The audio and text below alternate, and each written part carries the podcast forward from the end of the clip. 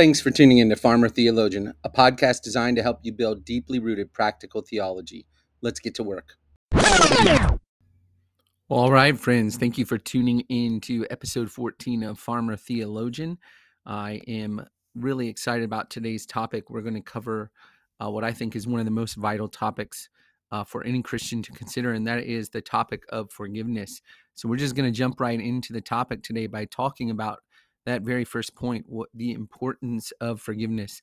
I have seen this in my own life um, i've seen both the power and the need for forgiveness in my own personal life as i've both dealt with my own sin uh, and the sins of others against me and just how vital it is to understand and to really apply forgiveness in the, the really the freedom that comes from that.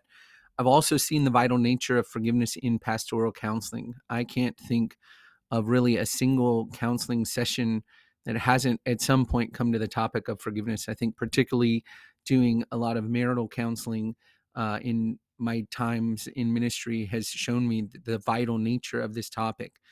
But as much as I can give you personal testimony about the vital nature of forgiveness, there's something much more important than my personal testimony, and that is how our Lord Himself spoke about the importance of forgiveness he did this in many ways in scripture. One of them is uh, following his uh, talking about the model prayer, which includes the language, forgive us our debts as we forgive our debtors.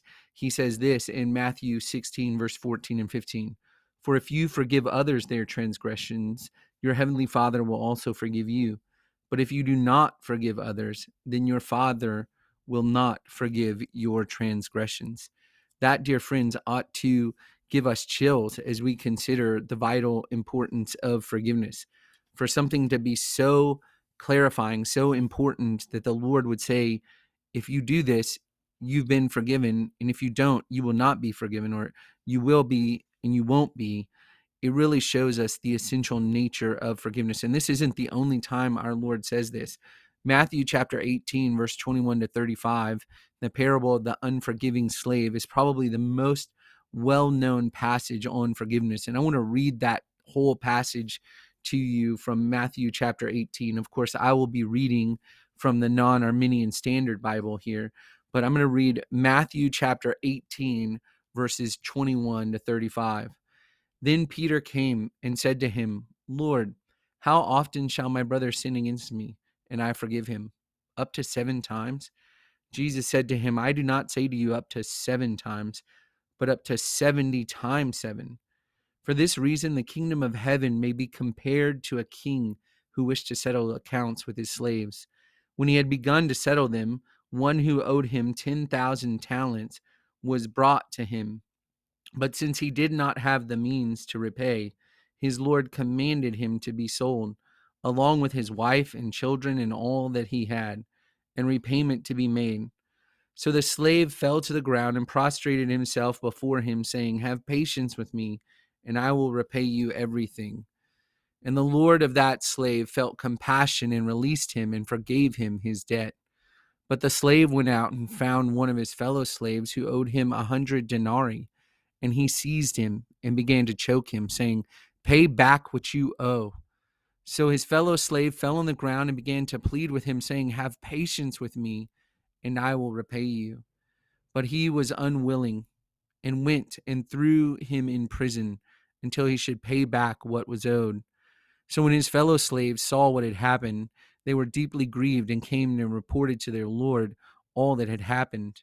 Then summoning him, his Lord said to him, You wicked slave, I forgave you all that debt because you pleaded with me should you not also have had mercy on your fellow slave in the same way that I had mercy on you? And his Lord, moved with anger, handed him over to the torturers until he should repay all that was owed him. My heavenly Father will also do the same to you if each of you does not forgive his brother from your heart. There is so much here in this passage that really deserves our attention. But I just want to, for the purpose of this podcast, give you some highlights. First, the obvious setting is a disciple, in this case, Peter, asking him about forgiveness and specifically the extent to which he should forgive someone who had sinned against him.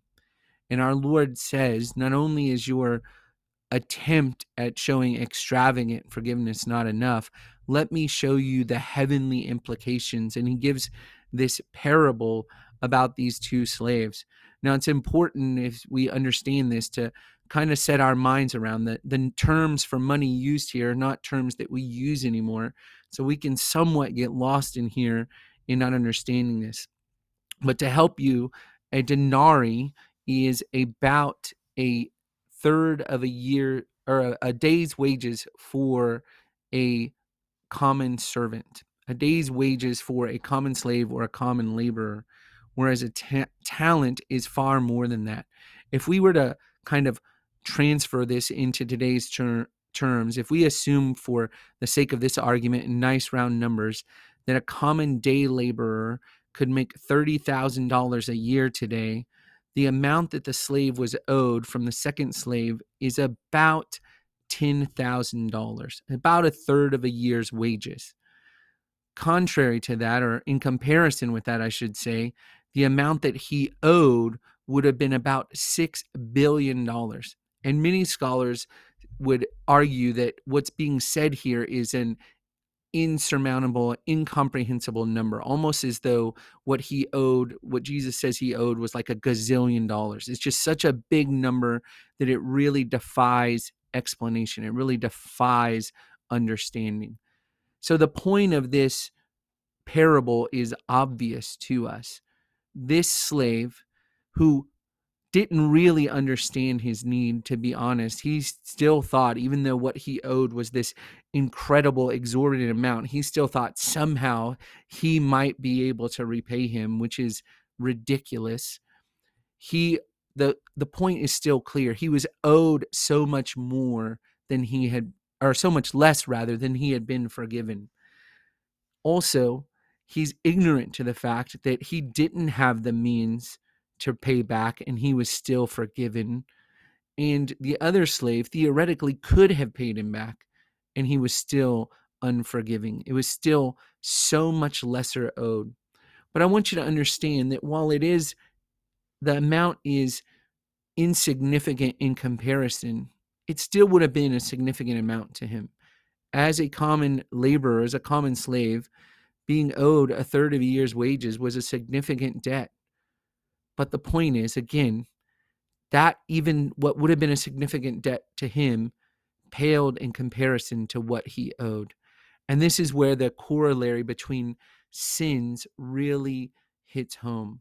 You see, sometimes we are sinned against in ways that are really hurtful to us. And our Lord is not ignorant to those hurts, but He wants us to consider how much more we owed and how much more of an impossible situation we were in and still forgiven. And don't miss our Lord's clear explanation at the end of this parable. My heavenly Father will also do the same to you if each of you does not forgive his brother from your heart. Our Lord makes clear, it's one of the rare instances where the Lord gives a clear explanation of the parable immediately following it. He makes clear the point those who follow him, those who believe in him, those who have had their sins forgiven, must be forgiving people. We must recognize the importance of forgiveness because Jesus clearly said that it is indicative of our standing before God. So while we can talk about personal testimonies about the power of forgiveness, what really should compel us is knowing what our Lord said. Forgiveness is vital for the Christian.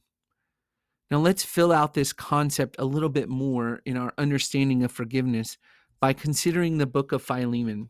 That's right. This topic is so important that our Lord gave us, our the Holy Spirit Himself inspired an entire epistle just to model forgiveness. And what's so amazing to me in studying this epistle is that it doesn't actually contain the word forgive anywhere in it or the word forgiveness it's so assumed that that's what the topic is that it doesn't even need to be said. In fact, the closest that Paul gets to saying that Philemon should forgive Onesimus is to say in verse 8 Therefore, though I have enough confidence in Christ to order you to do what is proper, yet for love's sake I rather appeal to you. That's what he says. What is proper? What is fitting? This is a great word, a great illustration. It's what comes natural or what is appropriate for association with someone being a Christian. Paul's making the point here, just like it would be fitting for a baker to understand the, the need of flour and sugar and water and milk and eggs and whatever he was baking. If you went into a bakery and the baker told you he didn't know what flour was, you wouldn't think he was a baker.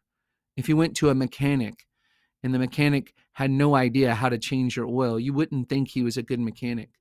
If you went to a bank and the, the banker there didn't understand what a dollar was, you wouldn't think he was a banker because those things are just a natural assumption with regard to those professions. In the same way, Paul is saying here, forgiveness is that which is fitting, that which is appropriate, that's what, what is naturally associated with a Christian.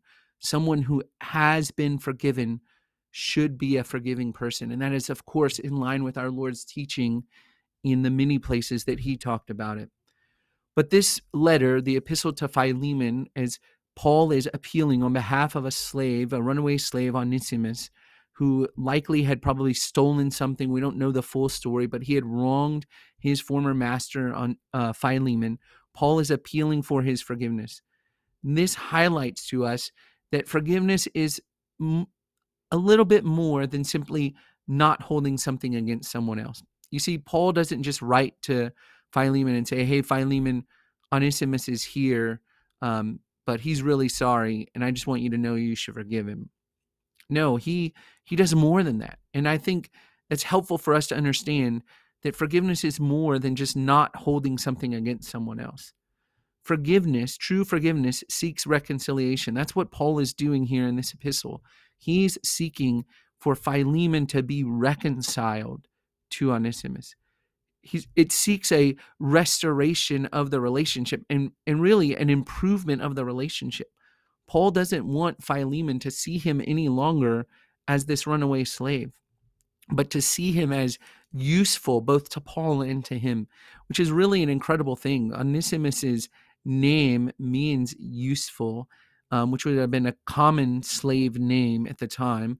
Um, and he tells him he was formerly useless to you, but now he is useful both to you and to me. He wants him to see his new identity in Christ and wants Philemon to view Onesimus as Christ does. So when we try to forgive others and we seek to forgive others, this should be our goal. We shouldn't just say, well, I don't hold it against them anymore, so I've forgiven them.